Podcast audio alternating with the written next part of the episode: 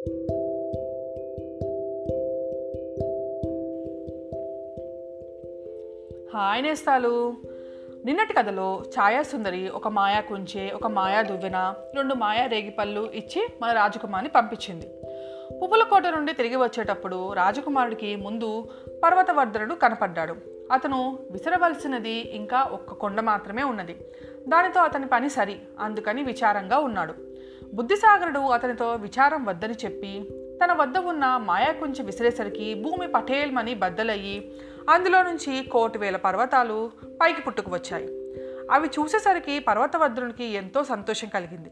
నాయన ఈ పర్వతాలు ఒక వెయ్యేళ్ళ వరకు సరిపోతాయి. నాకు మళ్ళీ ఆయువు పోసినందుకు నీకు మేలు కలుగుతుంది అని రాజకుమారిని దీవించి పంపాడు.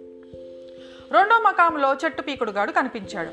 ఇంకా అతను పీకవలసినవి రెండే చెట్లు ఉండటం చేత అవి కాగానే చచ్చిపోతాను కదా అనే బెంగతో ముఖం వేల వేసుకుని ఉన్నాడు.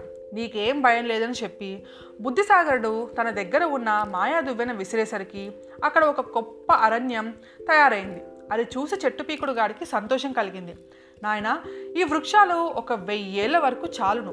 నాకు మళ్ళీ ఆయువు పోసినందుకు నీకు మేలు కలుగుతుంది అని దీవించి పంపాడు. తర్వాత మైదానంలో బుద్ధిసాగరుడికి అవ్వలిద్దరూ కనపడ్డారు. సూదులు దారము అయిపోవచ్చిన కారణం చేత ఇక ఎలాగో చచ్చిపోతాము కదా అని వాళ్ళు విరక్తిగా ఉన్నారు. మీకు వచ్చిన భయం లేదు అని అంటూ బుద్ధిసాగరుడు తన వద్ద ఉన్న రేగి పళ్ళు ఇద్దరికి చెరి ఒకటి ఇచ్చాడు. అవి తినేసరికి వాళ్ళకు యవ్వనం వచ్చేసింది.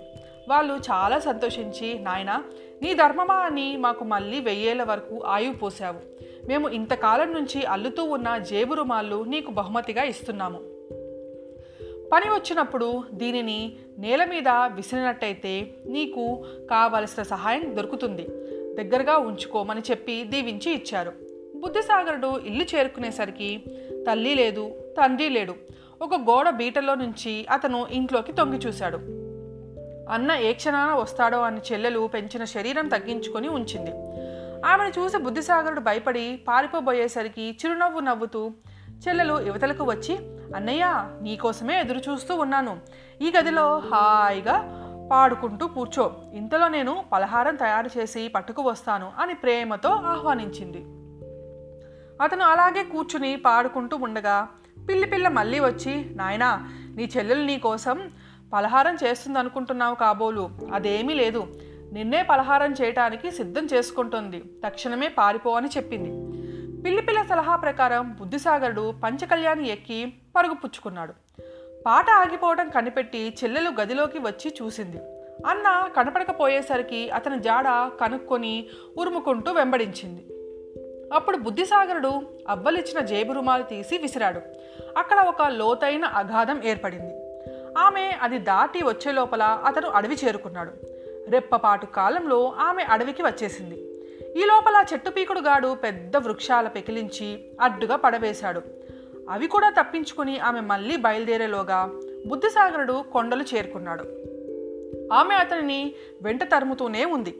అక్కడ పర్వతవర్ధనుడు మాత్రం ఊరుకొన్నాడా? గొప్ప పర్వతాలు కొన్ని ఎత్తి అడ్డుపడేశాడు.